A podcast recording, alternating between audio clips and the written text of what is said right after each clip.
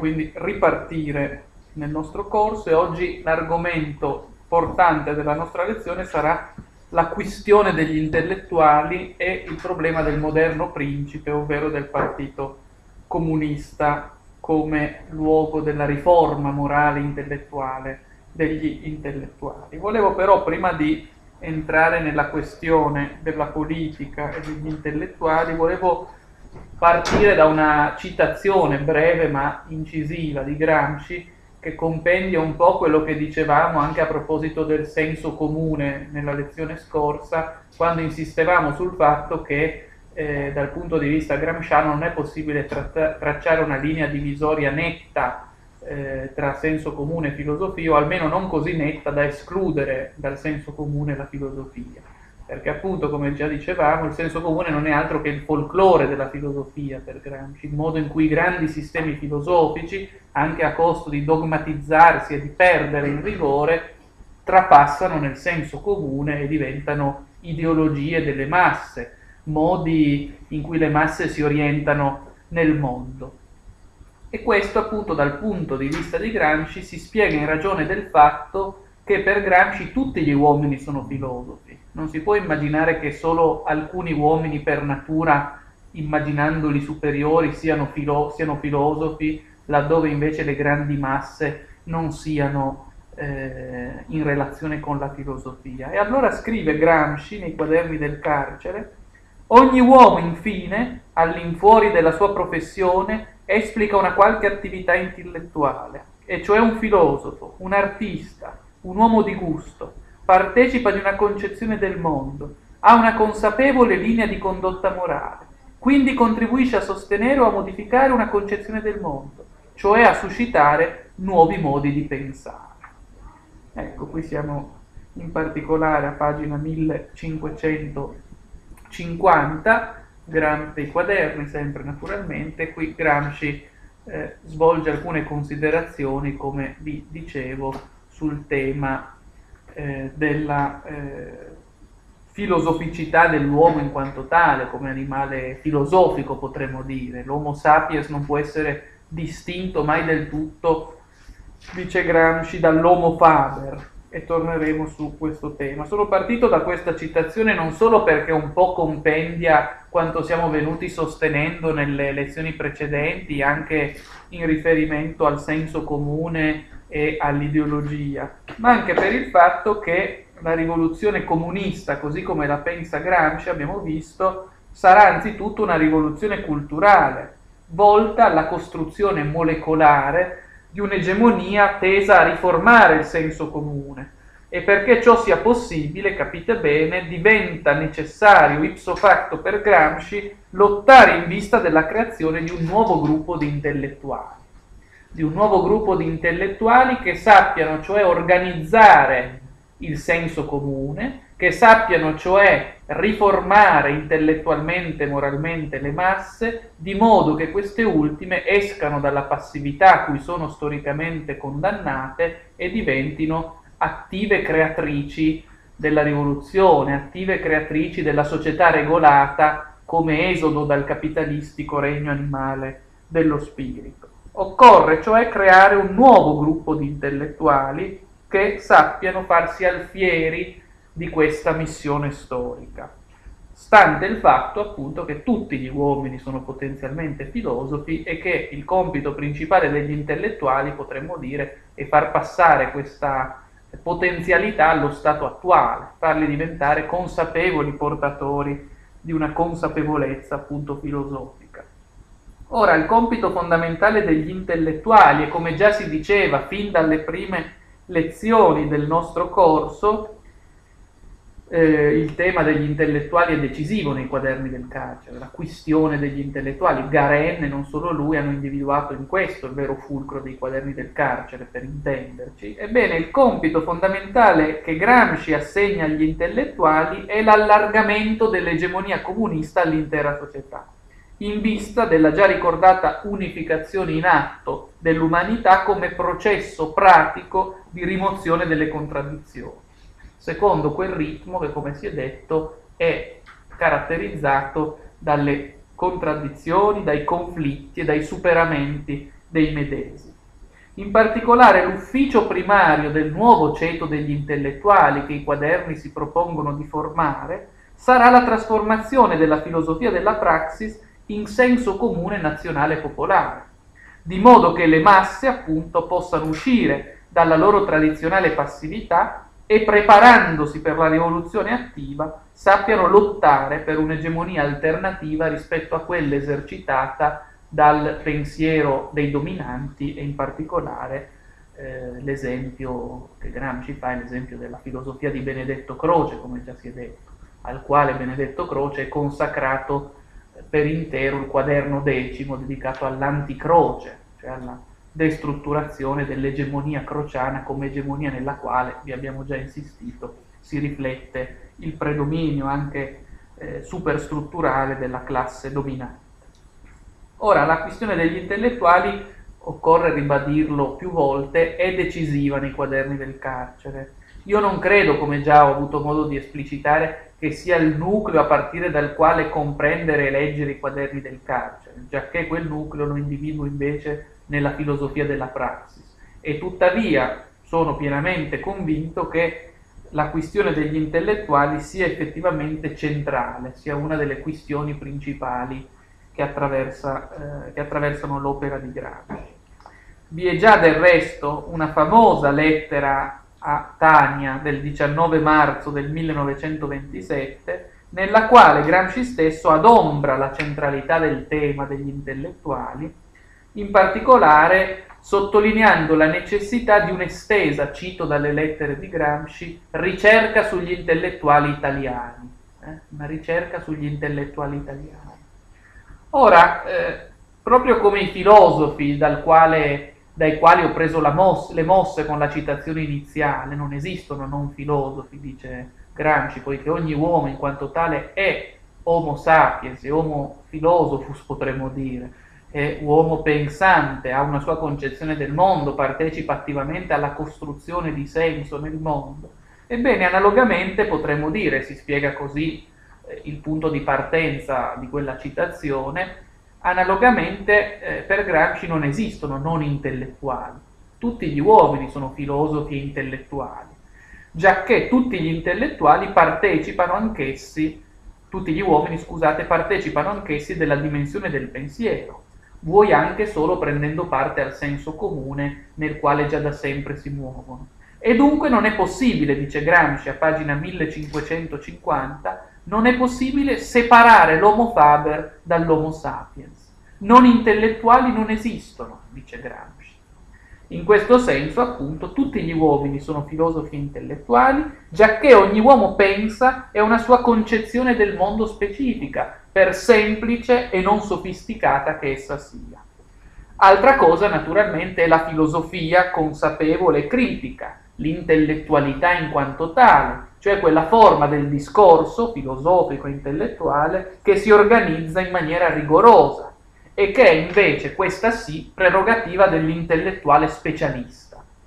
Ora, la funzione dell'intellettuale specialista non è quello di innalzarsi in cerchia ristretta di intellettuali specialisti alla maniera della casta prima ricordata, questa mattina ricordata, cioè appunto la casta degli intellettuali cosmopoliti distante dal popolo radicato nel tessuto nazionale popolare. Al contrario, la funzione dell'intellettuale specialista, chiamiamolo così, anche se è un'espressione non propriamente gramsciana, la sua funzione consiste nella promozione della riforma intellettuale e morale tesa a trasformare le masse molecolarmente,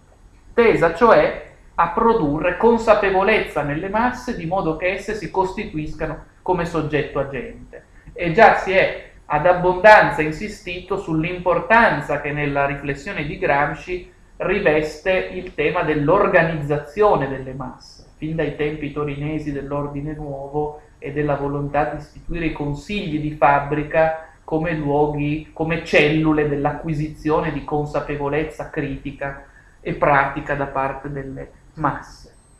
Ora, alla luce di queste determinazioni pur approssimative, il problema che per Gramsci si pone è quello inerente alla creazione di un nuovo ceto intellettuale, che non sia più il ceto casta ricordato questa mattina quando parlavamo del vizio atavico degli italiani come intellettuali disgiunti dal radicamento nazionale popolare. Occorre cioè promuovere la creazione di un nuovo ceto intellettuale dove con questa espressione Gramsci non allude solo a un gruppo più o meno eterogeneo di individui che svolgono funzioni culturali.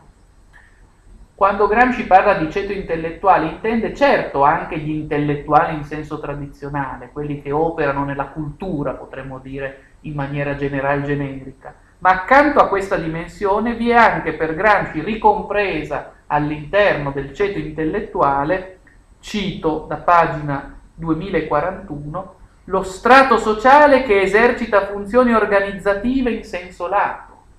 Quindi per ceto culturale, intellettuale, Gramsci intende qualcosa di ben più ampio rispetto a ciò che noi abitualmente intendiamo con questa espressione, intendendo appunto quello strato sociale che esercita funzioni organizzative in senso lato, dice Gramsci, nel campo della produzione, della cultura e della politica. Quindi vi è, potremmo chiamarlo così, un allargamento del concetto di ceto intellettuale nei quaderni del Carci. E a sua volta Gramsci, quando parla degli intellettuali, distingue attentamente fra due tipi di intellettuali. Ed è proprio su questa distinzione che sono, eh, sono costruite le parti dei quaderni dedicate alla questione degli intellettuali dove appunto Gramsci distingue attentamente, così eh, dice con la sua, con la sua eh, sintassi, fra gli intellettuali organici e gli intellettuali tradizionali. Qual è la differenza tra gli intellettuali organici e gli intellettuali tradizionali? Gramsci lo spiega attentamente nei quaderni e noi semplificando un po' il suo argomento molto esteso e molto, eh, anche molto organizzato intellettualmente, potremmo dire, semplificando un po', che gli intellettuali organici sono quelli che ogni classe crea propria immagine e somiglianza. Sono cioè quegli intellettuali che conferiscono alla classe di cui sono espressione, cito Gramsci, pagina 457, omogeneità e consapevolezza della propria funzione nel campo economico. Omogeneità e consapevolezza della propria funzione nel campo economico. Sono cioè coloro che forniscono alla classe di cui sono espressione, potremmo dire, gli elementi superstrutturali, la consapevolezza teorica del proprio ruolo all'interno del campo che qui Gramsci genericamente chiama economico. Gli intellettuali organici sono detti tali perché sono appunto organici, stanno in rapporto diretto con la classe di cui sono espressione superstrutturale, appunto. Sono appunto espressione diretta della loro classe, di cui sono, per così dire, il momento simbolico superstrutturale. Gramsci lo dice espressamente a pagina 400, come vi dicevo, 56 e svolge alcune considerazioni importanti sul ruolo degli intellettuali che andrebbero analizzate forse anche monograficamente in un corso a sé stante, ma che in questa sede possiamo solo menzionare tangenzialmente. Gli intellettuali tradizionali invece sono altra cosa secondo Gramsci, sono quelli che una classe emergente trova già operativi nel campo sociopolitico e che rappresentano, potremmo dire così, la continuità astratta con il passato. Clero e filosofi in primis, secondo Gramsci, sono elementi intellettuali che già sono presenti e che non nascono col nascere di una classe, ma che appunto vengono, per così dire, a porsi all'interno della società in un dato momento come frammenti del passato che sopravvive culturalmente nella società il clero e i filosofi in primis, dice appunto Gramsci. Questi intellettuali tradizionali, che ripeto non sono immediatamente riflesso superstrutturale della classe di cui sono espressione, ma che vengono a essere per così dire come elementi già operativi all'interno di una determinata società e provengono in qualche modo dal passato di cui sono continuazione superstrutturale, Ebbene, gli intellettuali tradizionali si illudono di essere, dice Gramsci, autonomi e indipendenti rispetto al gruppo sociale dominante. Essi si illudono cioè di essere corifei di una spiritualità sovrana, non legata direttamente al mondo economico e alle sue contraddizioni immanenti. Laddove invece, dice Gramsci, che lo sappiano oppure no, anch'essi sono operativi all'interno di questo preciso contesto storico e sociale, pur provenendo anch'essi, come si diceva, da una dimensione del passato. E appunto Gramsci dice che se questi sono i due tipi fondamentali di intellettuali che troviamo eh, all'interno di una data società, il compito fondamentale per la filosofia della praxis sarà allora duplice. Per un verso, la filosofia della praxis deve creare dalle proprie fila nuovi intellettuali organici, che siano cioè espressione della classe dominata, di modo che questa classe dominata cessi di essere subalterna sul, sul piano ideologico e cominci a maturare una propria consapevolezza oppositiva, cioè questi nuovi intellettuali che debbono essere creati come organici all'interno della classe dominata, devono far valere la filosofia della praxis, devono assumere la filosofia della praxis come proprio orientamento filosofico-politico, trasformandola in ideologia di mobilitazione per le masse devono quindi trasformarla in senso comune. Al tempo stesso questi nuovi intellettuali che è compito della filosofia della praxis creare, debbono anche al tempo stesso assimilare gli intellettuali tradizionali, quelli cioè che si trovano già come elementi del passato che sopravvive nel presente, si trovano già all'interno della società moderna senza esserne direttamente in maniera immediata espressione devono appunto assimilarli, rimpiazzando sul terreno dello scontro di classe l'antica egemonia delle vecchie classi dominanti con la nuova egemonia della classe dominata guidata dagli intellettuali e come vedremo dal moderno principe. Il compito degli intellettuali dunque è, per un verso, ripeto, produrre nuovi intellettuali organici e per un altro verso far passare dalla propria parte gli intellettuali tradizionali che essi trovano di fronte. Non vi è mai in Gramsci una declinazione del marxismo in chiave di chiusura e blocco rispetto ad altre realtà. Il marxismo, come lo pensa Gramsci, è sempre massimamente inclusivo, cerca tramite l'elemento culturale, persuasivo, di far entrare nelle proprie fila anche elementi che non appartengono direttamente al blocco eh, di riferimento. Per cui abbiamo visto per un verso i contadini, per un altro verso gli intellettuali eh, tradizionali che si trovano di fronte, non c'è mai in Gramsci la volontà appunto di pensare il marxismo in maniera, eh, potremmo dire così, settaria alla bordiga, ma appunto l'obiettivo è quello di trasformare il marxismo in una nuova ideologia di massa, egemonica, che inglobi al proprio interno anche chi immediatamente non appartiene a questa ideologia.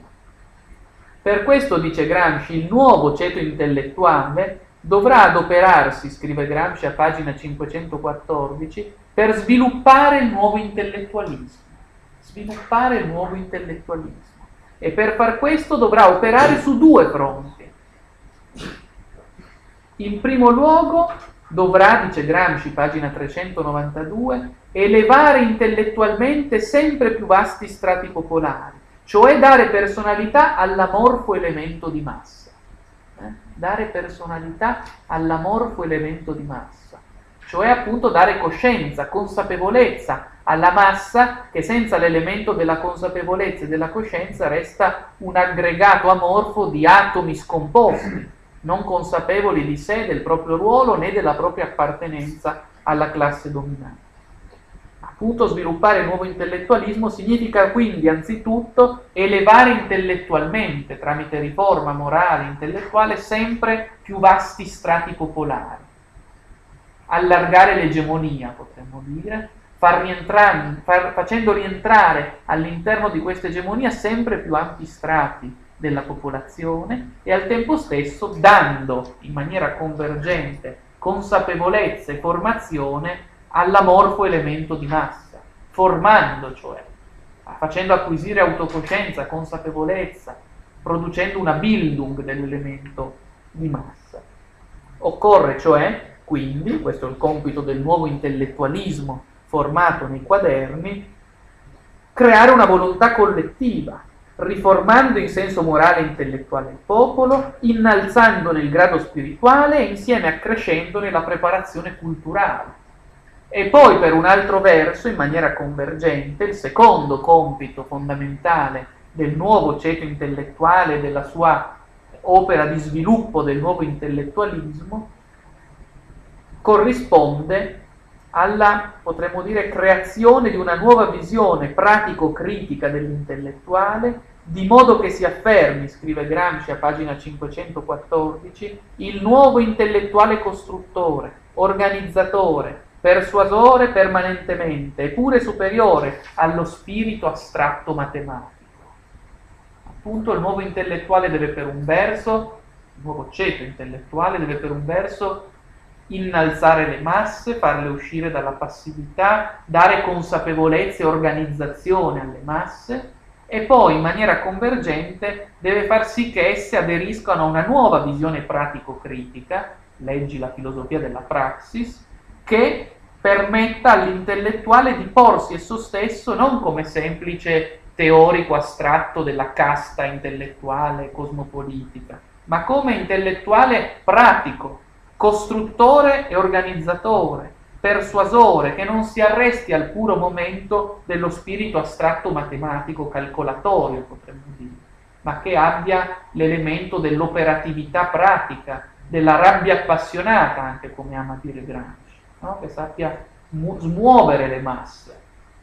Eh? Qui appunto Gramsci potrebbe essere fatto interagire fecondamente con un altro grande marxista eterodosso come Hans Bloch, anch'egli sostenitore di un marxismo della corrente calda, come dirà Bloch, contrapposto al marxismo freddo dello spirito geometrico dei profeti del crollo automatico del capitale alla bordiga. Bloch ricorderà sempre un episodio che si svolse a Berlino quando dopo che ebbe eh, sermoneggiato un marxista freddo tramite formule matematiche, direbbe Gramsci, spirito astratto matematico sulla necessità ineluttabile del, cro- del crollo del capitalismo eh, e così via, lasciando del tutto freddo e apatico l'uditorio, poi intervenne un giovane nazista che senza alcuna competenza specifica di ciò di cui stava parlando si mise a scaldare i cuori dell'uditorio e fece presa sulle masse. No? E quindi Gramsci dice è importante l'elemento, il, il, marxismo non può essere ridotto a formulario astratto e eh, appunto a previsione scientifica, dice Bloch e in maniera convergente dicono i quaderni del carcere di Gramsci. Proprio perché dice, dice dirà Bloch con una bella immagine, sapere la composizione chimica dell'acqua nulla ci dice circa il suo sapore. No? Appunto, occorre insistere sull'elemento pratico, sull'elemento persuasivo, egemonia in Gramsci dice anche questo del resto, no? sull'elemento, sulla grande narrazione potremmo dire, sulla narrazione di senso eh, in cui il marxismo deve essere sviluppato. Eh? E quindi Gramsci se la prende qui con lo spirito astratto matematico, ciò che con Bloch potremmo chiamare forse il marxismo eh, della corrente fredda. E allora dice dice, eh, dice Gramsci, vi leggo il paragrafo 72 del quaderno quarto, pagina 514, dedicato esplicitamente nel titoletto a Il nuovo intellettuale, il tipo tradizionale dell'intellettuale, il letterato, il filosofo, il poeta, perciò il giornalista volgare che crede di essere letterato, filosofo, artista, crede di essere il vero intellettuale. Nel mondo moderno l'educazione tecnica, implicitamente legata al lavoro industriale anche più primitivo, manovale, forma la base del nuovo intellettuale. È su questa base che bisogna lavorare per sviluppare il nuovo intellettualismo. Questa è stata la linea dell'ordine nuovo, dice Gramsci, ricordando il proprio passato. Ricordare lo spunto per il capitolo passato e presente. L'avvocato, l'impiegato sono il tipo corrente di intellettuale che si crede investito di una grande dignità sociale il suo modo di essere è l'eloquenza motrice degli affetti. nuovo intellettuale costruttore, organizzatore, persuasore permanentemente eppure superiore allo spirito astratto matematico. Dalla tecnica lavoro giunge alla tecnica scienza e alla concezione umanistico-storica, senza la quale si rimane specialista e non si diventa dirigente, specialista della politica. Cioè dirigente è la figura dell'organizzatore tramite egemonia e persuasione delle masse. E appunto Gramsci poi qui riprende questo tema nel paragrafo 75 lamentando in maniera disincantata il fatto, cito pagina 515, che in Italia non c'è mai stata una riforma mora, mora, intellettuale e morale che coinvolgesse le masse popolari. E un po' dice appunto successivamente, poche righe dopo, il materialismo storico perciò avrà o potrà avere questa funzione, non solo totalitaria come concezione del mondo, ma totalitaria in quanto investirà tutta la società fin dalle sue più profonde radici, dove per carità il concetto di totalitario qui eh, vuol dire esattamente eh, tale da permeare in maniera eh, complessiva la società di alcun elemento di violenza coercitiva, anche perché Gramsci, già l'ho detto, valorizza l'elemento della persuasione e del consenso come elemento fondamentale. E quindi appunto questa è la figura del nuovo intellettuale che viene emergendo nei quaderni del carcere e che essi stessi mirano a produrre. E quindi è un tema che ritorna ampiamente nei quaderni del carcere, adesso mi limito a prenderlo rapidamente in esame, ma richiederebbe appunto una ampia trattazione che in questa sede, dato il poco tempo, non possiamo permetterci, ci limitiamo solo a eh, sfiorare tangenzialmente. In particolare, appunto, Gramsci sta tratteggiando qui l'esigenza di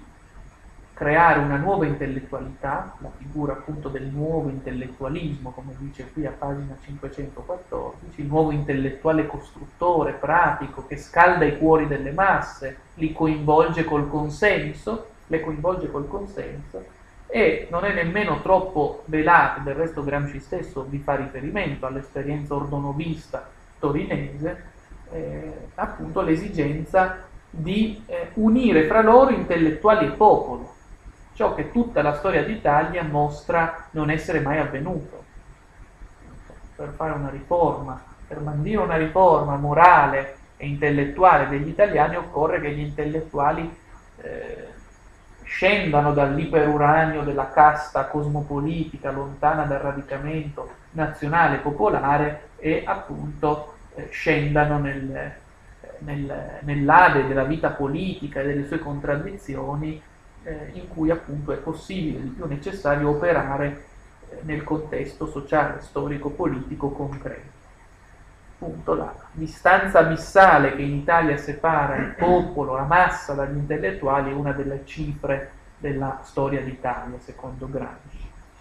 nella penisola italiana, dice Gramsci, il popolo è privo di elementi intellettuali e viceversa gli intellettuali sono privi di elementi popolari. Abbiamo dunque un popolo che resta ignorante, arretrato, che non legge, come dicevamo nella lezione scorsa, per un verso, e per un altro verso abbiamo un'intellettualità castale, specialistica, che pensa allo sviluppo cosmopolita e alla eh, al discorso puramente intellettuale, non ha mai un preciso radicamento nella vita nazionale e popolare della nazione italiana. E i quaderni del carcere mirano a eh, porre in contatto fra loro queste due dimensioni che storicamente sono rimaste separate, il popolo e gli intellettuali. Mira cioè a eh, colmare questo abisso storico fra intellettuali e popolo a superare cioè quel paradosso tutto italiano per cui gli intellettuali si sentono, dice Gramsci a pagina 2116, più legati ad Annibal Caro o a Ippolito Pindemonte che non a un contadino pugliese o siciliano. Gramsci mira esattamente a superare questo abisso e in particolare per superare questo abisso, dice Gramsci, occorre creare, cito da pagina 2117, un blocco nazionale intellettuale e morale, un blocco nazionale intellettuale e morale. cioè appunto un blocco intellettuale che sappia calarsi nella concreta vita nazionale e popolare e riformarla dall'interno. Riformarla dall'interno.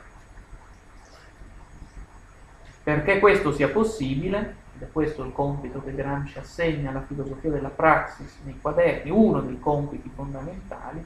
occorre trasformare il marxismo in senso comune nazionale e popolare, ovvero, pagina 1551, il fondamento di una nuova integrale concezione del mondo. Se la rivoluzione, potremmo dire parafrasando Gramsci, ha quale proprio fondamento la conquista dell'egemonia, del consenso, mediata dalla cultura, occorre, ed è questo ufficio primario degli intellettuali, elevare culturalmente le masse, facendo sì che la filosofia della praxis in quanto tale diventi senso comune e quindi ideologia mobilitativa per le masse. Anche perché, ma vi abbiamo già insistito oltremodo, la filosofia della praxis trova nell'elemento pratico trasformativo il proprio momento veritativo, come dicevamo, essendo gramscianamente e marzianamente, diremmo, la verità eine praktische Frage, una questione pratica che si determina nella storia e quindi nella concretezza. Ora, non soltanto il ceto degli intellettuali è per Gramsci portatore di questa missione storica, in particolare la creazione di una nuova intellettualità che superi questa dicotomia rigida fra intellettuali organici e intellettuali tradizionali, tramite la creazione di un nuovo ceto intellettuale organico che sappia anche metabolizzare, come abbiamo detto, al proprio interno, nella propria orbita egemonica, potremmo dire, gli intellettuali tradizionali, e questo nuovo ceto intellettuale dovrà a sua volta essere organico al partito, al moderno principe, che sarà esso stesso la figura chiave, il soggetto storico fondamentale, così nei quaderni, della creazione della società regolata come superamento delle contraddizioni e dei conflitti della società capitalistica. Sarà il Partito Comunista in particolare, dice Gramsci, a svolgere il ruolo, pagina 953, di banditore di una riforma intellettuale e morale. Gli intellettuali, cioè, potremmo sintetizzare così il discorso di Gramsci, sono coloro che debbono compiere la riforma intellettuale e morale e debbono a loro volta essere organici al partito come soggetto storico fondamentale che porta avanti questo progetto, questa missione. Abbiamo già detto, ma vale la pena ricordarlo, che se ai tempi dell'ordine nuovo Gramsci individua nei consigli di fabbrica il momento fondamentale dell'organizzazione delle masse, nei quaderni invece individua nella figura del partito o moderno principe questa nuova figura fondamentale di organizzazione culturale e politica delle masse. E all'interno del moderno principe gli intellettuali svolgono una funzione di primo piano nell'organizzazione politica e culturale delle masse. Vi è cioè qui codificata pienamente da Gramsci la figura eh, dell'intellettuale organico, figura che si presta anche a eh, notevoli critiche da una prospettiva non gramsciana, perché l'intellettuale organico da un certo punto di vista è colui che rinuncia all'elemento veritativo della ricerca intellettuale e filosofica per subordinare se stesso e la propria ricerca alla funzione del partito, che Gramsci stesso nei quaderni, con espressione ampiamente discussa e discutibile, qualifica come il nuovo imperativo categorico. Ciò che il partito dice essere veritativo in funzione del comunismo, della, del superamento della contraddizione capitalistica, diventa elemento non discutibile, potremmo dire, e eh, da un certo punto di vista intellettualmente coercitivo, potremmo dire. Ecco, l'intellettualità, in quanto organica al moderno principe, deve rispondere della missione storica del principe, deve produrre quadri ideologici di legittimazione del moderno principe in quanto tale. Qui forse sta anche la radice di larga parte delle peripezie del Partito Comunista Italiano dopo Gramsci anche, potremmo dire, no? nell'aver pensato in questo modo il rapporto intellettuali-partito, facendo degli intellettuali stessi in qualche modo pure appendici emanazionali eh, emanative del partito stesso. No? Il partito decide, gli intellettuali devono eh, fornire una sorta di legittimazione ideologica alle decisioni eh, del partito, eh, senza appunto essere portatori della libera intellettualità in quanto tale. Ma questo discorso, qui potete trovare eh, dire, le condizioni di una critica possibile della figura dell'intellettuale organico in Gramsci, potrebbero essere approfondite eh, più estesamente, mi limito qui solo a menzionarle cursoriamente. Al di là del problema dell'intellettuale organico, è sicuro che Gramsci valorizza eh, il principe, cioè il soggetto politico, il partito politico come figura chiave di questa riforma intellettuale e morale di cui è esso stesso banditore, pagina 953 anche da questo punto di vista, già vi dicevo questa mattina come queste questioni apparentemente slegate che attraversano i quaderni del carcere, alla fine, pur slegate fra loro, trovino punti spesso inconfessabili di contatto fra loro. Ed ecco allora che quando parla del moderno principe, Gramsci lascia riaffiorare in superficie non soltanto il nesso filosofia della praxis politica, la circolarità fra filosofia della praxis e politica, ma anche il momento della ineludibilità, chiamiamola così, del momento organizzativo del soggetto rivoluzionario, il quale può diventare soggetto, può costituirsi come soggetto addivenendo all'inseità e alla perseità, dicevamo con termini desunti da Hegel, solo se è guidato in qualche misura da una figura storica che eh, appunto produca l'egemonia e guidi il costituirsi della coscienza di classe. Ora, eh, già ai tempi dell'ordine nuovo, Gramsci era venuto riflettendo su questo tema, pur declinandolo in una direzione che non era quella del moderno principe a quei tempi e che ora invece nei quaderni diventa chiaramente, eh, viene sviluppata esattamente in direzione della nuova figura eh, del partito. Cultura e coscienza restano, questo sì va detto, stabilmente la base dell'avviamento del processo rivoluzionario anche se poi Gramsci, come del resto il suo maestro Marx,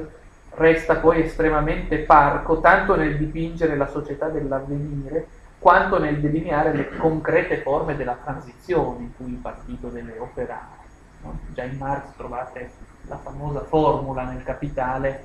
eh,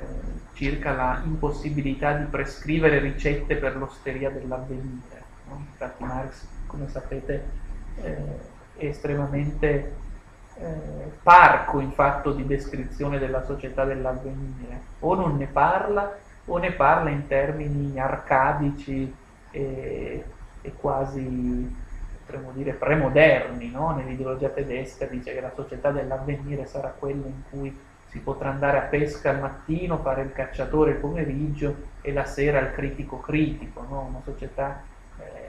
francamente non compatibile con la moderna organizzazione con la moderna divisione del lavoro, no? come se appunto ciascuno potesse diventare ingegnere aerospaziale o, eh, o cardiologo, poniamo nella società senza classi, e fare alternativamente queste attività nel, nella stessa giornata. Ma al di là di questo, quel che è certo è che al di là di queste parti poco convincenti del discorso di Marx e anche di quello di Gramsci, diciamolo pure, che, che la società comunista dice ben poco e probabilmente non più di quanto dica lo stesso Marx. Eh, l'aspetto interessante è il fatto che eh, Marx e Gramsci presentino il comunismo tramite una sorta di teologia negativa, potremmo dire così, che anziché dire che cosa il comunismo sarà in concreto, si limita a dire che cosa non sarà. Ecco. Se il capitalismo, diciamo così, è trionfo del valore di scambio sul valore d'uso, possiamo essere certi che il comunismo dal canto suo sarà trionfo del valore d'uso sul valore di scambio. Se nel capitalismo l'uomo è semplice ingranaggio della, del circuito della valorizzazione del valore, nel comunismo invece troveremo realizzato l'umanismo, questo tema sì, centrale nel discorso di Gramsci, cioè la valorizzazione dell'uomo come fine in sé e così via. Però al di là di questa eh, scarsa presenza di riferimenti concreti circa la società dell'avvenire e anche circa le forme della transizione concreta verso questa società dell'avvenire. Marx parlava di dittatura del proletariato, Gramsci parla di presa del potere dello Stato da parte del Partito Comunista che deve creare il consenso un po' alla volta, ma poi non è chiaro come verrà superata la forma Stato, ad esempio, all'interno della società senza classi di tipo comunista. Quel che è certo è che eh, nella costruzione teorica dei quaderni del carcere il moderno principe sarà chiamato a dirigere questo processo dialettico che favorirà per un verso il transito dalla massa amorfa alla classe in sé per sé, cosciente di sé, del proprio ruolo, della conflittualità e del telos a cui tende. E per un altro verso il partito, il moderno principe, dovrà promuovere attivamente la costruzione di un contropotere simmetrico rispetto a quello dominante, preparando dunque le condizioni egemoniche, consensuali per la presa del potere, per l'occupazione dello Stato, che Gramsci pensa appunto non in termini di, eh, come già abbiamo detto, di una conquista immediata nell'hic et nunc dello Stato, come è avvenuto in Russia, ma pensa invece l'occupazione dello Stato come una guerra di posizione, abbiamo detto, come una riforma molecolare che avviene nella cultura lentamente e mediante il consenso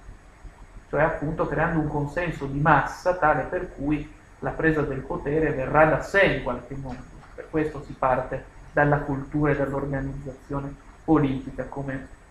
abbiamo detto. Ora,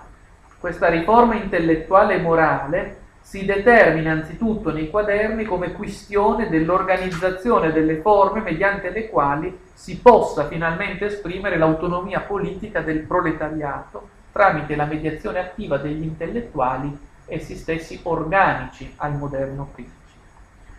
Ora, questa riforma intellettuale e morale che permette alla massa di costituirsi un soggetto in sé e per sé, deve poggiare dal punto di vista di Gramsci su quella che lui chiama espressamente una connessione sentimentale, una connessione sentimentale tra dirigenti e corpo sociale. Deve cioè reggersi su una sorta di pedagogia reciproca in forza della quale il partito eh, non impone in maniera violenta dall'alto le proprie decisioni, ed è questo un tema che pur in assenza della tematizzazione del partito già ai tempi dell'ordine nuovo Gramsci era venuto sviluppando, ma appunto deve prodursi una connessione sentimentale fra dirigenti e corpo sociale, una forma di pedagogia reciproca che costituisca la base di una vera unione democratica immanente su cui a partire dal partito verrà costituendosi quella che Gramsci a pagina 309 chiama espressamente la nuova civiltà, la nuova civiltà a cui il comunismo darà l'abbrivio. Appunto la nuova civiltà basata su rapporti orizzontali, sottratta a quella che Gramsci chiama la contraddizione fondamentale del capitalismo, cioè il classismo, lo sfruttamento come base ineliminabile all'interno di una società di tipo capitalistico, o meglio eliminabile solo eliminando la società capitalista in quanto tale.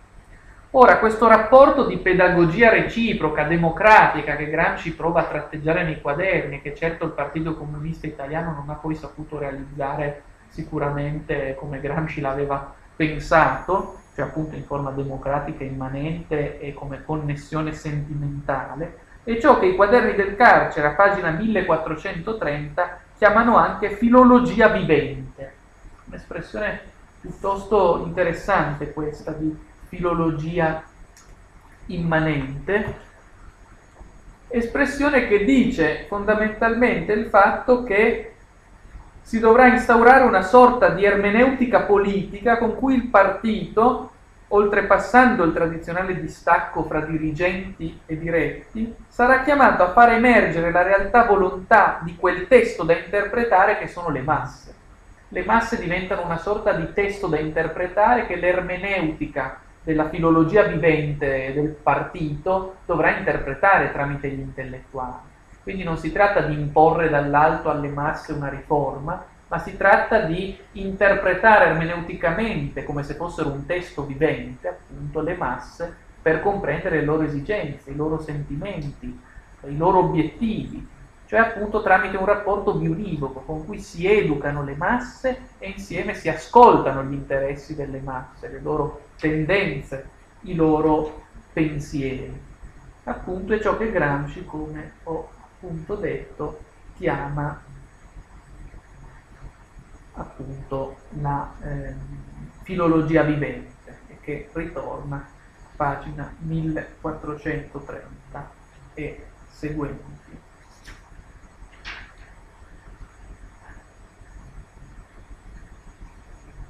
Ecco qui in particolare voglio leggervi questo passaggio,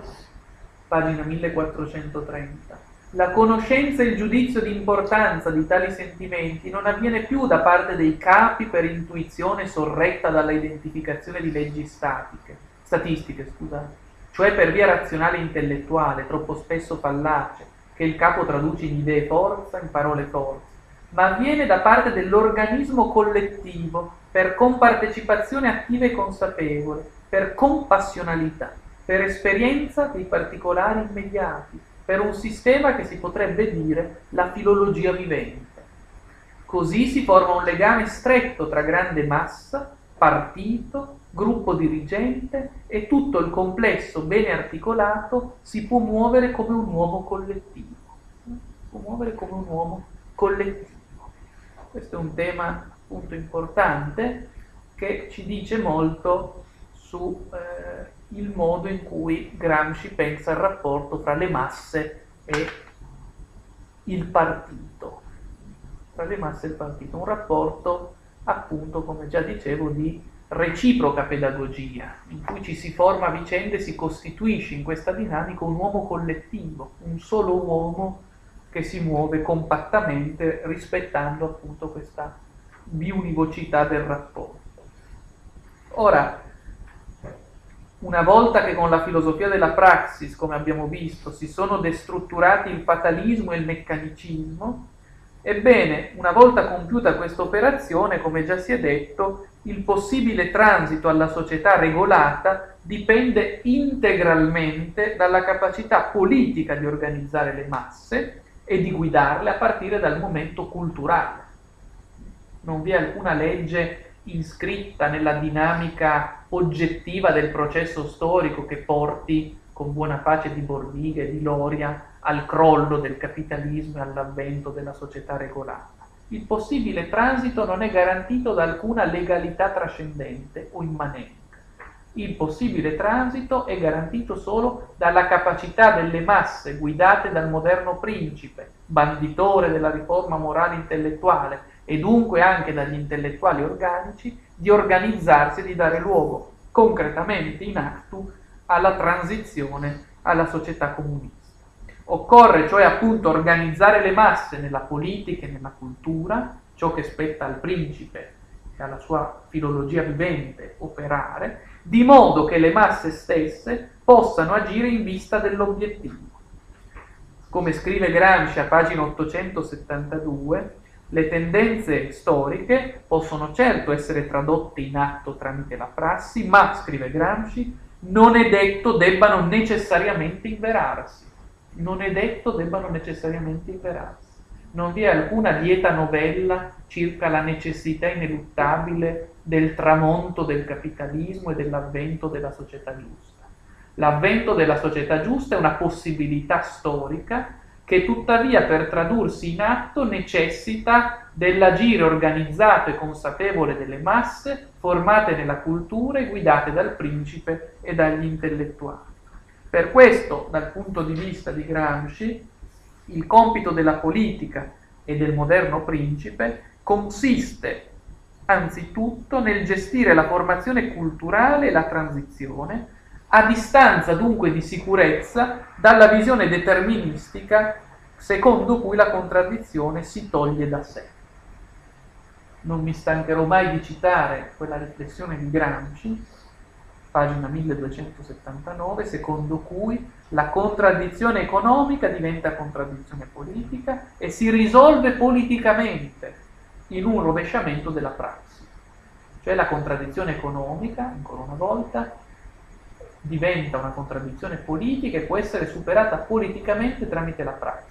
La contraddizione economica non si toglie economicamente, non si toglie da sé in forza delle sue stesse strutture. Potremmo anzi dire che senza praxis e senza attività politica, la contraddizione che certo sorge sul terreno immanente della struttura economica,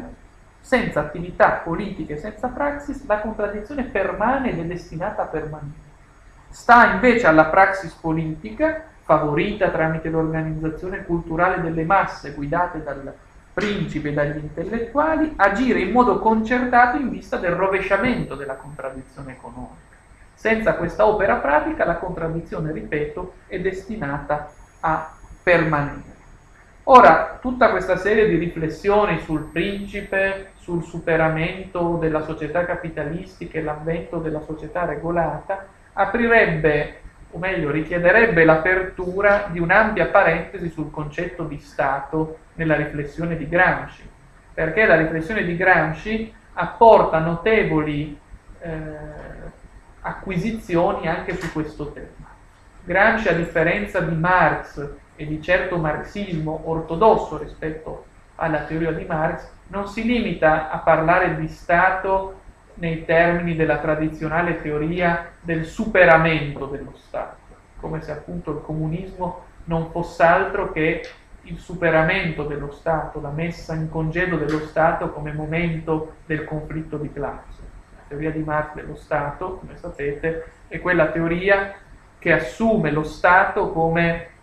finto momento di superamento del conflitto, come finto momento neutro, ma che in realtà è un momento esso stesso interno alla lotta di classe ed è anzi eh, l'elemento della classe dominante che si presenta falsamente come momento oggettivo di mediazione, ma che in realtà tutela gli interessi della classe dominante. E se lo Stato è sempre stato di classe e per di più Stato al servizio dei dominanti nella lotta di classe, viene da sé che nella teoria di Marx la società senza classi sarà anche una società senza Stato, essendo lo Stato coessenziale alla società divisa in classi. Ragion per cui Marx nei suoi testi, e vi è una certa continuità sia pure venata da, eh, dire, da nuove acquisizioni, da ripensamenti, pensa sempre la fine dello Stato. Marx è un teorico della fine dello Stato più che dello Stato non dice mai come sarà lo Stato comunista perché pensa al comunismo come fine dello Stato. Quindi appunto vi è in Marx una, più che una tesi sullo Stato, una tesi sull'estinzione dello Stato. Ora Gramsci dal canto suo riflette più estesamente, più specificamente anche sulla natura dello Stato e poi anche eh, pensa alla presa del potere dello Stato da parte del partito perché è certo vero che l'obiettivo, l'orientamento teleologico generale resta l'estinzione dello Stato e l'umanità socializzata, diremmo con le tesi su Foggia. Ma occorre anzitutto prendere lo Stato, occupare lo Stato e favorire questa transizione. E nel mentre, una volta che si è preso lo Stato, cosa occorre fare? Si domanda anche Gramsci. Non basta pensare all'estinzione dello Stato, occorre anche ragionare su come prendere lo Stato e come gestirlo nel percorso che porta alla sua estinzione. In particolare Gramsci stesso, in una nota lettera a Tania del 7 settembre del 1931, apporre in relazione il proprio studio degli intellettuali con quello dello Stato. Lo Stato infatti deve essere inteso, cito Gramsci, come equilibrio della società politica con la società civile. Fine citazione. Ed è appunto nella società civile, come sappiamo, che operano gli intellettuali come mediatori tra strutture e superstrutture. Ora, per diventare egemone, la classe dominata deve essa stessa farsi Stato. Deve cioè assumere così scrive Gramsci nel novembre-dicembre del 1930, deve assumere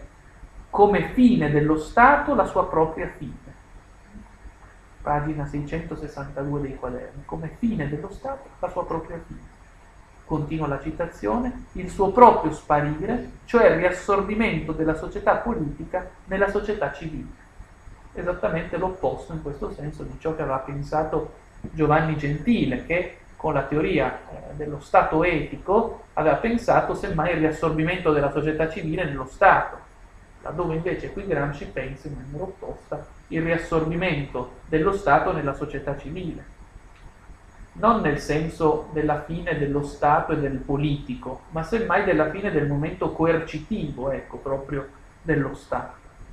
Potremmo dire allora che per Gramsci lo scopo primario della conquista comunista dello Stato deve essere la sua estinzione, o meglio, la sua sostituzione con una società regolata, appunto, che non sia l'anarchia commerciale eh, del, dell'anarcocapitalismo oggi pienamente realizzato ma al contrario, una società regolata in cui, complice la piena eticità realizzata senza ricorrere al momento coercitivo dello Stato, una società regolata in cui gli individui instaurino fra loro rapporti solidali senza più necessaria mediazione dell'apparato coercitivo statale. C'è una domanda? Prego. Sì, um, Gramsci non ha mai avuto rapporti scambi con gli anarchici italiani, magari Enrico Malatesta, e in, quest- e in questo punto in che modo proprio si differenzia da sì. questi? Sì, dunque Gramsci riflette anche sull'anarchismo, soprattutto vi sono testi, eh, diciamo così, testi occasionali, non, non propriamente nei quaderni, testi occasionali in cui riflette sull'anarchia, dove appunto dell'anarchia valorizza il momento di opposizione al capitalismo, naturalmente. Però Gramsci è convinto che la struttura partitica, soprattutto nei quaderni, ma poi anche la struttura organizzativa dei consigli di fabbrica, implichi un'organizzazione delle masse che l'anarchismo invece tende dal suo punto di vista a non produrre. Quindi vi è in Gramsci una discussione dell'anarchismo, diciamo così, ma vi è in Gramsci anche una soluzione che per certi versi sembra riproporre la vecchia polemica di Carlo Marx con Bakunin, cioè la sostituzione della prospettiva anarchica con una prospettiva invece comunista di organizzazione, anche perché poi se l'anarchismo pensa la fine dello Stato e del potere, Gramsci certo assume anch'egli come orientamento il superamento della forma Stato, ma pensa anche a come occupare lo Stato, quindi vi è un momento in cui il Partito Comunista prende il potere dello Stato e quindi l'anarchismo da questo punto di vista non è sicuramente la soluzione adeguata secondo, secondo Gramsci. In particolare quando parla di società regolata, Gramsci eh, pensa appunto a una società etica, una società di piena eticità degli individui, una comunità in cui ciascuno vede nell'altro, non alla maniera delle robinsonate dell'economia politica, un nemico, ma appunto un altro, eh, un altro simile con cui instaurare rapporti di riconoscimento. E prima dello Stato comunque torno adesso parlando del moderno principe, perché appunto se come abbiamo visto la classe dominata deve essere non subordinata culturalmente, non subalterna culturalmente e dunque farsi egemone e a sua volta farsi Stato, occorre inevitabilmente per Gramsci che essa venga guidata dagli intellettuali, sia dagli intellettuali organici sia dagli intellettuali tradizionali che vengono assimilati all'interno della struttura. E per far questo, a loro volta, gli intellettuali organici devono rispondere a un partito centralizzato partito centralizzato che eh, Gramsci con la sintassi di Machiavelli, di, Gran, di Machiavelli chiama appunto il moderno principe. Eh? La sintassi di Machiavelli chiama il moderno principe. Già ho detto che Machiavelli è uno degli autori più presenti nei, eh, nei quaderni del, del, carcere di Gramsci, soprattutto per quel che riguarda la discussione della teoria politica, sulla quale ora pure ci, eh, ci soffermeremo. Cioè appunto Gramsci, a partire dal principe di Machiavelli, prova a mostrare i compiti del moderno principe. Come sappiamo per Gramsci Machiavelli si presenta a tutti gli effetti come un precursore della filosofia della praxis. Machiavelli è colui che anticipa da un certo punto di vista eh, il discorso che poi sarà pienamente eh, sviluppato da, eh, da, Marx con le tesi su Feuerbach. Il testo, e tra l'altro Gramsci prospetta del principe una lettura piuttosto particolare, come subito dirò, perché si discosta dalle letture tradizionali che interpretano Machiavelli come un rigido e grigio realista della politica e a questa lettura collaudata contrappone la propria visione secondo cui Machiavelli invece racchiude anche un elemento fortemente prescrittivo, intrecciando fecondamente fra loro il momento della descrizione spietata dell'esistente, della realtà effettuale e l'elemento dell'appassionata ricerca di una realtà alternativa rispetto a quella della verità effettuale. Appunto, Machiavelli mostra a Gramsci e a Marx stesso, dal punto di vista di Gramsci, la necessità di tenersi a distanza, ed è uno dei temi, come abbiamo visto, portanti dell'intera struttura dei quaderni, tanto dall'utopismo astratto, nel momento della volontà destoricizzata bergsoniana, quanto dal realismo disincantato, cinico della pura effettualità, ciò che appunto Machiavelli nel Principe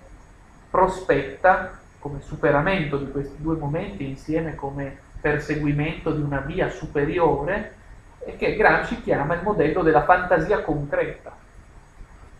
Machiavelli cioè non si è limitato a descrivere per Gramsci la realtà effettuale dell'Italia del suo tempo, come se fosse un disincantato realista, secondo la lettura più collaudata. Al contrario, Gramsci dice Machiavelli ha spronato realisticamente gli uomini del tempo affinché a partire dalla conoscenza concreta della realtà del loro tempo potessero formarsi una volontà collettiva tale da permettere loro di agire nel quadro della congiuntura storicamente determinata.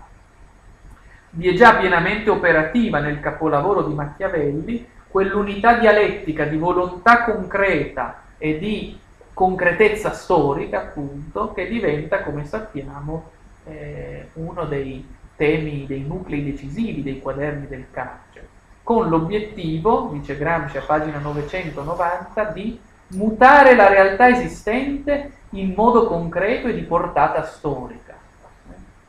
Quindi appunto Machiavelli non è affatto un grigio eh, sismografo della realtà presente conosce la realtà presente per agire in essa, conosce la realtà effettiva per poter agire in essa.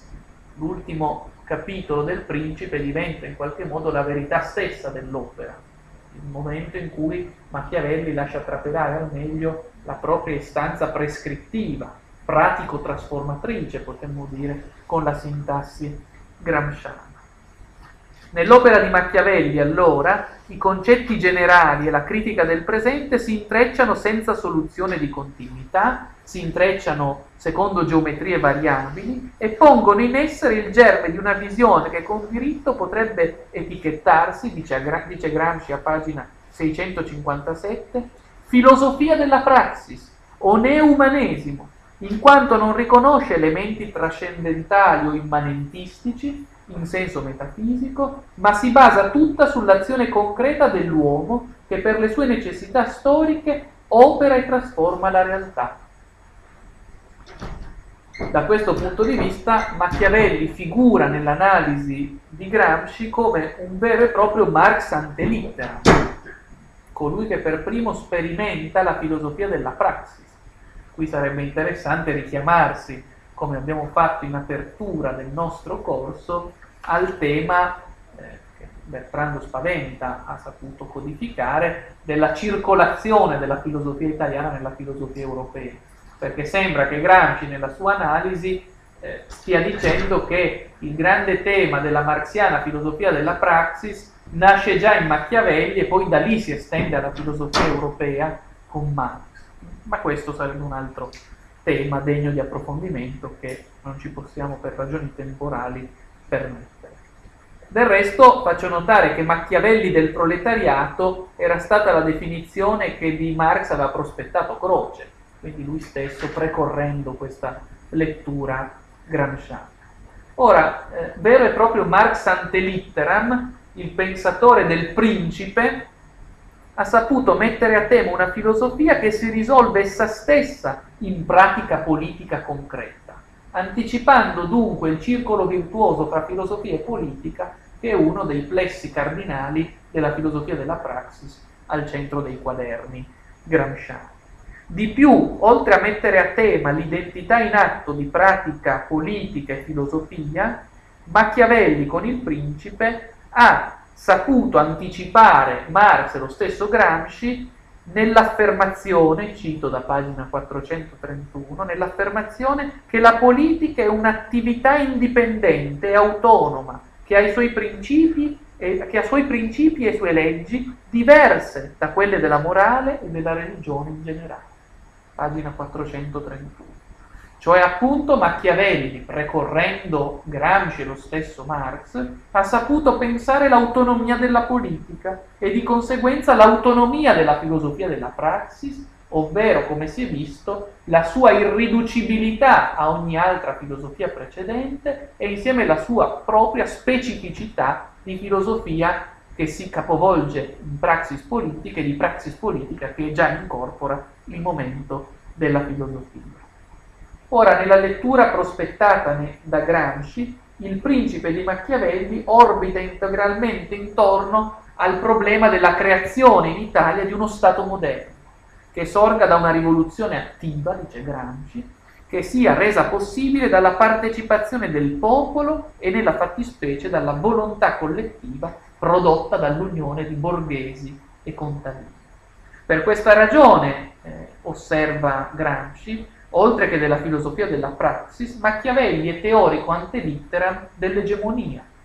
Machiavelli cioè si rivolge alla classe rivoluzionaria del suo tempo, il popolo e la nazione italiana, anticipando non soltanto Marx e l'egemonia, ma anticipando anche il giacobinismo francese e perciò stesso anche il marxismo rivoluzionario. Nelle lettere del carcere, a pagina 459, Gramsci qualifica curiosamente Machiavelli come primo giacobino italiano. Per tutte queste ragioni e da questa angolatura ermeneutica si capisce per quale ragione il principe non solo non si presenti agli occhi di Gramsci come un grigio trattato di realismo, ma addirittura possa essere legittimamente inteso come un'utopia. Pagine 2292 seguenti. Come un'utopia come anche un mito sorelliano, stante la distinzione sorelliana tra mito e utopia. Il mito è, potremmo dire, se volessimo semplificare il discorso di Sorel, un'utopia che diventa concreta e operativa, che smuove le masse, laddove invece l'utopia in senso tradizionale è un sogno ad occhi aperti che lascia nella passività le masse. Ebbene, il principe è un mito sorelliano da questo punto di vista, perché appunto corrisponde alla fantasia concreta, cioè storicamente determinata, di qui l'insistenza di Machiavelli sulla concretezza, insistenza che ha portato eh, la maggior parte dei suoi interpreti a fraintenderne il discorso intendendolo come semplice realismo, come semplice attenzione per la verità fattuale di contro al volo utopico verso l'altrove. Ebbene, dice Gramsci, invece quella di eh,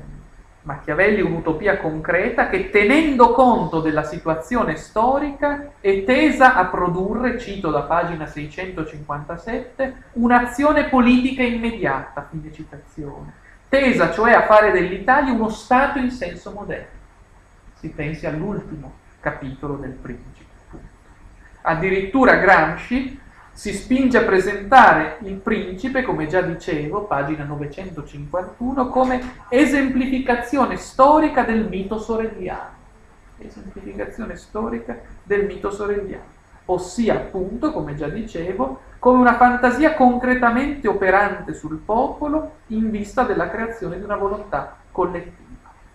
Questo aspetto suffraga ulteriormente la tesi gramsciana in accordo con la quale il pensatore toscano non fu né volle essere un asettico scienziato della politica. Machiavelli invece, dice Gramsci, per sua natura, cito pagina 1577, un uomo di parte, di passioni poderose, un uomo, un politico in atto, che vuol creare nuovi rapporti di forze e perciò non può non occuparsi del dover essere. Fine citazione, pagina 1576. Ed è proprio da questa lettura controcorrente di Machiavelli come utopista concreto che Gramsci desume l'esigenza di un moderno principe, inteso sia come nuovo libro che sulle orme di Machiavelli sappia trasformare il marxismo in dottrina politica organizzata, sia come nuovo soggetto politico che promuove esso stesso la formazione di una volontà collettiva che sappia favorire la transizione al comunismo. Dice Gramsci a pagina 432, l'argomento sarebbe il partito politico nei suoi rapporti con le classi e con lo Stato, non il partito come categoria sociologica, ma il partito che vuole fondare lo Stato. Il partito che vuole fondare lo Stato.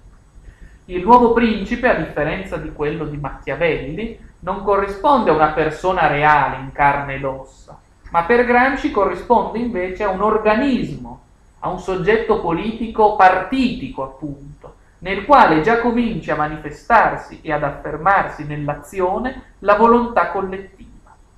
Pagina 951 scrive Gramsci, questo organismo è già dato dallo sviluppo storico ed è il partito politico, la prima cellula di cui si riassumono dei germi di volontà collettiva che tendono a divenire universali e totali. Fine citazione. Il moderno principe, dunque, sulla scorta di quello di Machiavelli, attuerà l'unione di tutti i subalterni e dunque si rivolgerà alle classi potenzialmente rivoluzionarie, creando il blocco contadini operai che, come abbiamo detto, costituisce uno dei punti fermi dell'analisi di Gramsci e del suo marxismo non ortodosso unendo tutti i subalterni e quindi favorendo il costituirsi del blocco rivoluzionario contadini operai, il moderno principe favorirà, tramite la mediazione degli intellettuali, il costituirsi della volontà collettiva nazionale e opererà quella riforma morale e intellettuale che è fondamentale, come sappiamo, perché, così nei quaderni del carcere, si instauri l'egemonia e la classe dominata si faccia molecolarmente Stato, a partire dall'elaborazione di una cultura egemonica e quindi della conquista del consenso da parte delle masse. Il moderno principe è dunque, dice Gramsci a pagina 1601, quel determinato partito che intende ed è razionalmente e storicamente fondato a questo fine fondare un nuovo tipo di Stato Capite bene, qui il problema che si pone per Gramsci non è tanto né immediatamente quello del superamento dello Stato, ma piuttosto quello di fondare un nuovo Stato, uno Stato comunista gestito dal partito, che certo abbia poi come orientamento il superamento dello Stato in prospettiva, ma che anzitutto diventi Stato e sappia sostituirsi allo Stato egemonico di tipo eh, borghese capitalistico. Una volta che appunto si sia istituito il moderno principe, esso dovrà diffondere come intellettuale organico e collettivo la filosofia della praxis resa essa stessa ideologia politica e dunque senso comune. Al tempo stesso il moderno principe svolgerà l'imprescindibile ruolo di direzione ideale, morale e culturale delle masse, facendo sì che si crei una sorta di tessitura della tela che concretamente raccorda e mobilita i diversi elementi del blocco storico, intellettuali, lavoratori e subalterni di ogni genere. Appunto già ho detto del modo non convincente in verità in cui Gramsci assolutizza la figura del moderno principe come nuovo imperativo categorico, come nuova verità assoluta da cui tutto deve dipendere. Già l'ho detto, ma appunto occorre sempre insistervi. E al di là di questo aspetto che è bene sempre tenere a mente, voglio leggere alcuni passaggi dedicati a Machiavelli, in particolare nel quaderno quinto il Machiavelli, scrive Gramsci a pagina 657, ha scritto dei libri di azione politica immediata, non ha scritto un'utopia in cui uno Stato già costruito, con tutte le sue funzioni e i suoi elementi costituiti, fosse vagheggiato. Nella sua trattazione, nella sua critica del presente, ha espresso dei concetti generali che pertanto si presentano in forma aforistica e non sistematica, e ha espresso una concezione del mondo originale che si potrebbe anch'essa chiamare filosofia della praxis o neo-umanesimo. Poi Gramsci muove alcune critiche alle interpretazioni correnti di Machiavelli del suo tempo e poi dice contro questa interpretazione, pagina 658, ma giustamente il Machiavelli riconduce tutto alla politica, cioè all'arte di governare gli uomini, di procurarsene il consenso permanente, di fondare quindi grandi stati. Bisogna ricordare che il Machiavelli sentiva che non era Stato il comune o la Repubblica e la signoria comunale, perché mancava loro con il vasto territorio una popolazione tale da essere la base di una forza militare che permettesse una politica internazionale autonoma. Egli sentiva che in Italia col papato permaneva una situazione di non Stato e che essa sarebbe durata finché anche la religione non fosse diventata politica dello Stato e non più politica del Papa per impedire la formazione di forti stati in Italia, intervenendo nella vita interna dei popoli da lui non dominati temporalmente per interessi che non erano quelli degli stati e perciò erano perturbatori e disgregatori.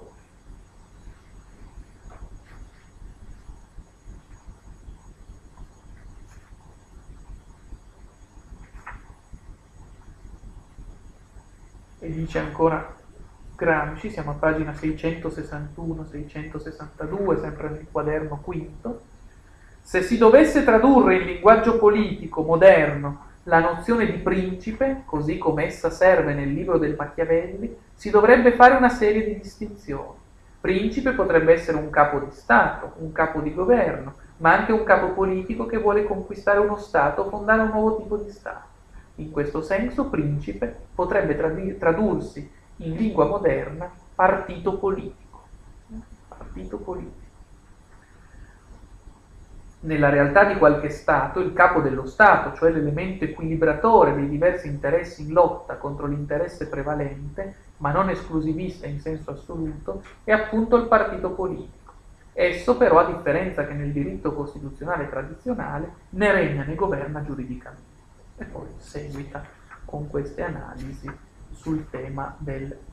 partito politico. E come sappiamo questo tema nei quaderni del carcere svolge un ruolo decisamente importante, Gramsci ritorna a più riprese, come sappiamo, insistendo sempre su questo carattere eh, appunto non puramente descrittivo del Machiavelli,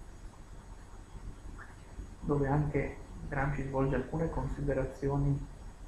di ordine squisitamente culturale sulla figura eh, di, di, Machiavelli, ad esempio distingue attentamente eh, Machiavelli da Guicciardini, preferendo Machiavelli eh, a,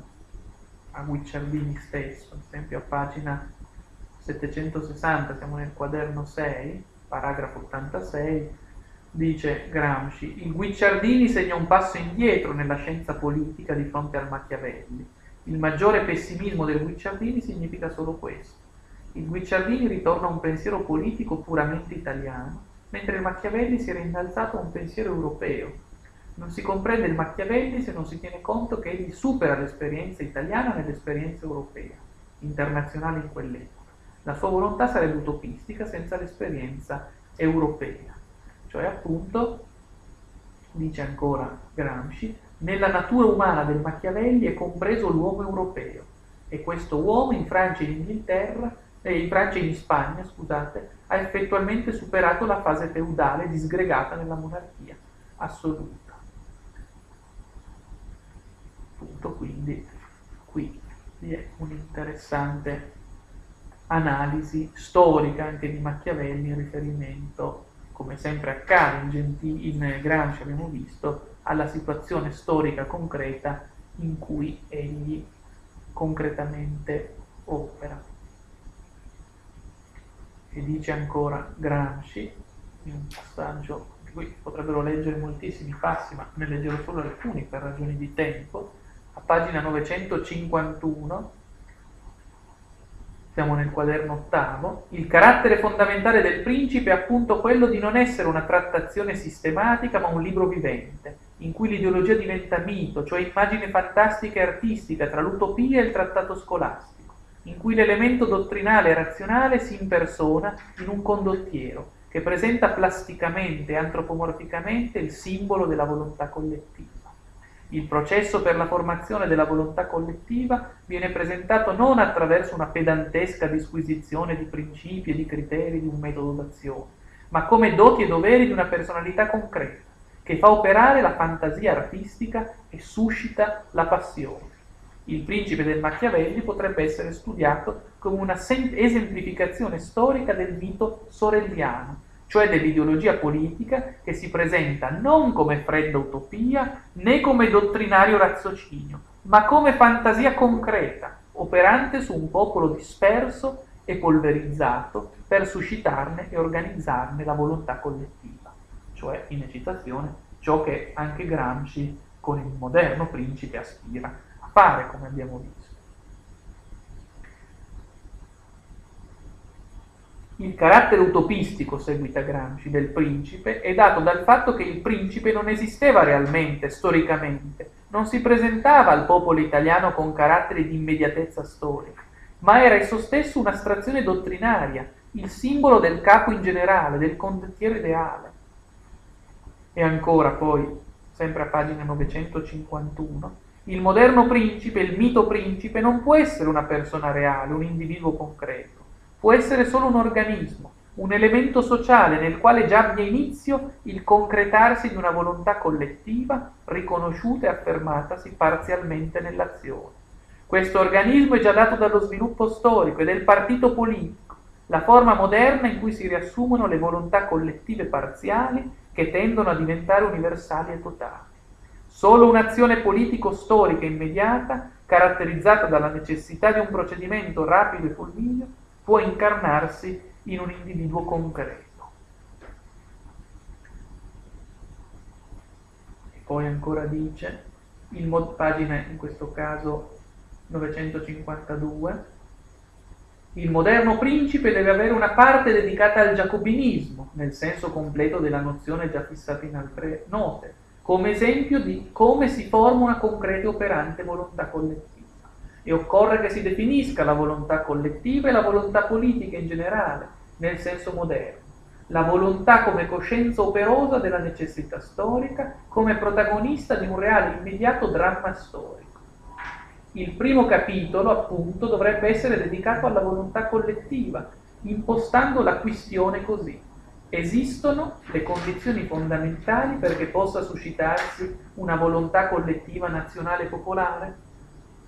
Quindi, una, di un'analisi, quindi un'analisi storica economica della struttura sociale del paese dato e una rappresentazione drammatica dei tentativi fatti attraverso i secoli per suscitare questa volontà e le ragioni dei successivi fallimenti. Perché in Italia non si ebbe la monarchia assoluta al tempo di Machiavelli? E poi Gramsci risponde, da una risposta storica epocale, perché appunto questa è la cifra di tutta la storia italiana come sequenza di rivoluzioni passive, sempre a pagina 952. Questa posizione determina all'interno una situazione che si può chiamare economico-corporativa, cioè politicamente una forma particolare di feudalesimo anarchico. Feudalesimo anarchico. Manco sempre una forza giacobina efficiente, la forza appunto che crea la volontà collettiva nazionale e popolare fondamento di tutti gli stati moderni. Esistono finalmente le condizioni per questa volontà? Ossia, qual è il rapporto attuale tra queste condizioni e le forze opposte? E poi Gramsci, specificando i compiti del moderno principe, dice, pagina 953, il moderno principe deve essere banditore di una riforma intellettuale e morale, che è il terreno per un ulteriore sviluppo della volontà collettiva nazionale e popolare, nel terreno di una forma compiuta e totale di civiltà moderna. Realmente il moderno principe dovrebbe limitarsi a questi due punti fondamentali. Formazione di una volontà collettiva nazionale e popolare, di cui il moderno principe è appunto espressione attiva e operante, e riforma intellettuale e morale cioè i due elementi che abbiamo classificato nella nostra trattazione come egemonia, egemonia culturale, la riforma morale intellettuale, ed egemonia politica, la creazione di una volontà collettiva nazionale popolare.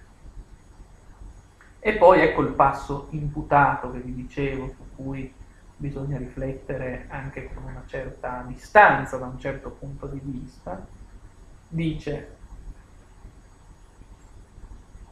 modello, sempre a pagina 953. Il moderno principe, sviluppandosi, sconvolge tutto il sistema di rapporti intellettuali e morali, in quanto il suo svilupparsi significa appunto che ogni azione è utile o dannosa, virtuosa o scellerata, in quanto ha come punto concreto di riferimento il moderno principe e incrementa il suo potere o lo combatte. E ancora, egli, cioè il moderno principe, prende il posto nelle coscienze della divinità e dell'imperativo categorico. Egli è la base di un laicismo moderno e di una completa laicizzazione di tutta la vita e di tutti i rapporti di costume. Dite bene che questo passaggio è piuttosto problematico perché si risolve in una sorta di divinizzazione di fatto del moderno principe che diventa il sostituto della divinità nelle coscienze o dell'imperativo categorico, eh, imperativo categorico kantiano. E quando Gramsci parla del, dello Stato, altro tema che vi dicevo è connesso direttamente con il moderno principe, eh, opera, come già vi dicevo, un allargamento rispetto al tema marxiano. Non si tratta di superare lo Stato, come già ho detto, ma di occupare lo Stato, arrivare a prendere il potere nello Stato. Problema questo che pone a Gramsci l'esigenza di una trattazione più estesa del concetto di Stato, a tal punto che una interprete di Gramsci, autrice si chiama Christine Glucksmann, autrice di un importante testo del 1975 su Gramsci e lo Stato, la quale Glucksmann ha parlato di allargamento del concetto di Stato in Gramsci in quanto i quaderni codificano un'inedita forma di nesso, di unità di distinzione tra Stato e società civile. Ora, lo Stato in Gramsci è il binomio, potremmo dire così, di Stato-governo e Stato-legislazione. È ciò che unisce la società politica e la società civile ed è dunque la sintesi di forze e di consenso, dominio ed egemonia. Per questo Gramsci chiama lo Stato, pagina 764, egemonia corazzata di coercizione. Egemonia corazzata di coercizione. Cioè c'è l'elemento del consenso e accanto ad esso quello della coercizione, del dominio. Lo Stato certo non è indipendente dalla vita economica, che se no verrebbero traditi i tucuri, principi del marxismo. Lo Stato resta pur sempre nell'analisi di Gramsci, pagina 1310, l'espressione della situazione economica. Espressione della situazione economica. Però appunto lo Stato, proprio perché è espressione della situazione economica, è il momento politico dell'adattamento della società civile all'economico. Nello Stato si esprime e non si produce la situazione economica e dunque lo Stato deve governarla, farsi esso stesso, dice Gramsci, pagina 1310, agente economico sul piano politico. Ora Gramsci pensando alla necessità di occupare lo Stato, di prendere lo Stato da parte del moderno principe, non esita a delineare il nuovo Stato espressamente come Stato etico, come Stato etico, sitli in senso hegeliano. In particolare lo Stato deve disciplinare e regolare l'economia, favorendo appunto una società di tipo pianificato, regolato, impedendo cioè all'economia di autonomizzarsi come accade nella, nell'anarchia economica detta capitalismo, e deve farsi carico, pagina 603, dell'attività educativa e morale delle masse, in modo cioè da creare esso stesso una cultura nazionale popolare. Scrive Gramsci a pagina 1049, ogni Stato è etico, in quanto una delle sue funzioni più importanti è quella di elevare la grande massa della popolazione a un determinato livello culturale e morale. Fine citazione. Non è cioè pensabile né auspicabile uno Stato non etico, anetico direbbe il gentile di genesi e struttura della società. Lo Stato deve formare gli individui. In ciò vi è una convergenza, in ciò ripeto e non su tutto, tra Gramsci e Gentile, perché entrambi pensano lo Stato hegelianamente come Stato etico, anche se poi in maniere chiaramente diverse. Per questo Gramsci, trattando dello Stato, affronta estesamente la questione della scuola, centrale nei quaderni anch'essa, la funzione pedagogica della scuola, l'elemento pedagogico e formativo dei nuovi soggetti. La scuola costituisce un momento decisivo per la creazione dell'egemonia, ma poi anche di quell'umanesimo che del capitalismo segna il rovesciamento. In particolare Gramsci pensa alla scuola come agente fondamentale della formazione degli individui che debbono essere formati nella cultura in nome dell'umanesimo che del capitalismo segnerà il rovesciamento.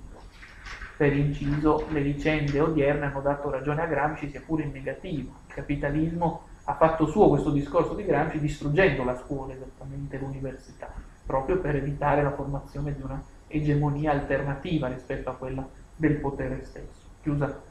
parentesi su questo tema. Appunto, Gramsci pensa a un modello di scuola che deve per un verso sostituire la tradizionale subalternità dei discenti rispetto ai docenti.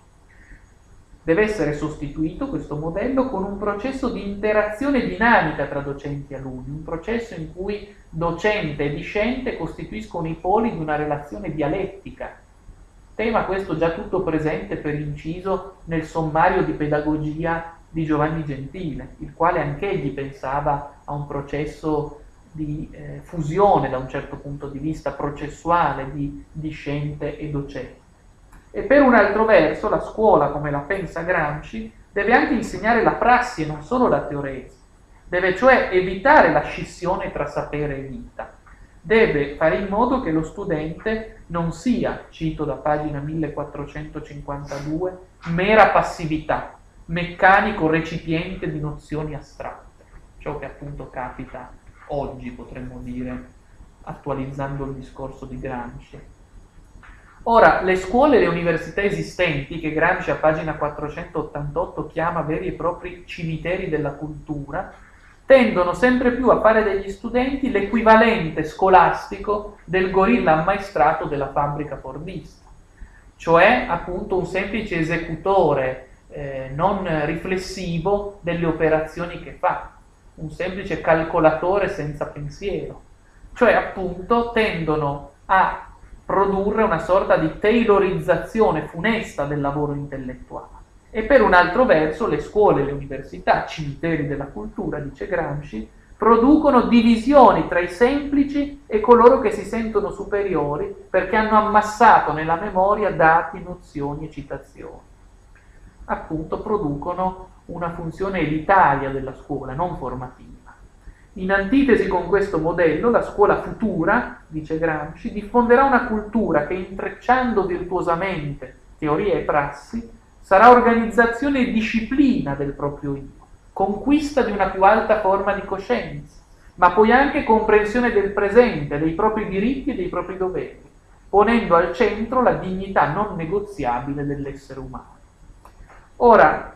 lo stato etico con annessa funzione pedagogica formativa della scuola, a cui qui Gramsci con timbro hegeliano si richiama, non coincide, va precisato, con un apparato coercitivo tale da interferire invasivamente nella vita individuale. Uno Stato di questo tipo è semmai lo Stato disciplinare fascista, ossia lo Stato governo che è dominio dittatoriale senza consenso ed egemonia e che non unisce se non in forma violenta, i due momenti della società politica e della società civile.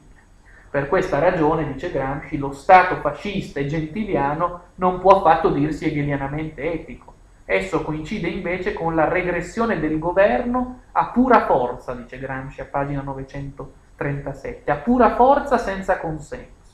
Con uguale energia è respinto da Gramsci lo Stato liberale, il quale opera come un guardiano notturno, come stato minimo che si limita a garantire il corretto funzionamento delle transazioni economiche tra gli individui nella realtà agonale della società di mercato.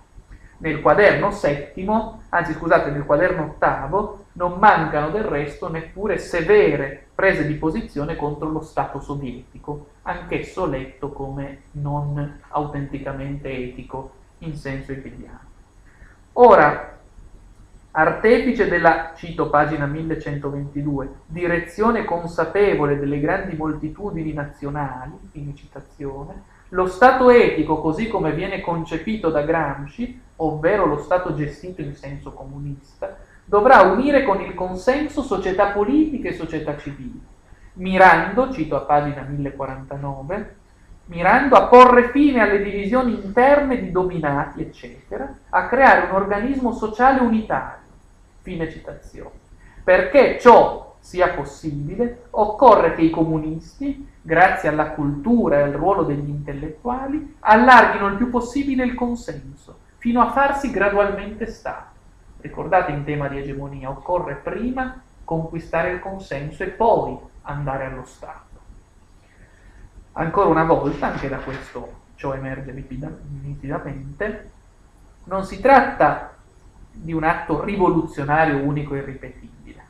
come è avvenuto nella Russia del 17. Si tratta semmai di un processo lento e molecolare, il cui avviamento sta nella cultura come base per la creazione di un'egemonia che capillarmente pervada le strutture dello Stato e che arrivi gradualmente a prendere lo Stato. Da queste considerazioni partiremo la volta scorsa, la volta, la volta prossima, nell'ultima eh, lezione in cui svolgeremo alcune questioni, alcuni temi esattamente in relazione al tema del rapporto fra nazionale e internazionale in Gramsci e cercheremo di tirare le fila del nostro discorso cercando di portare in tensione, come già facemmo all'inizio del corso, Gramsci con la realtà presente. thank you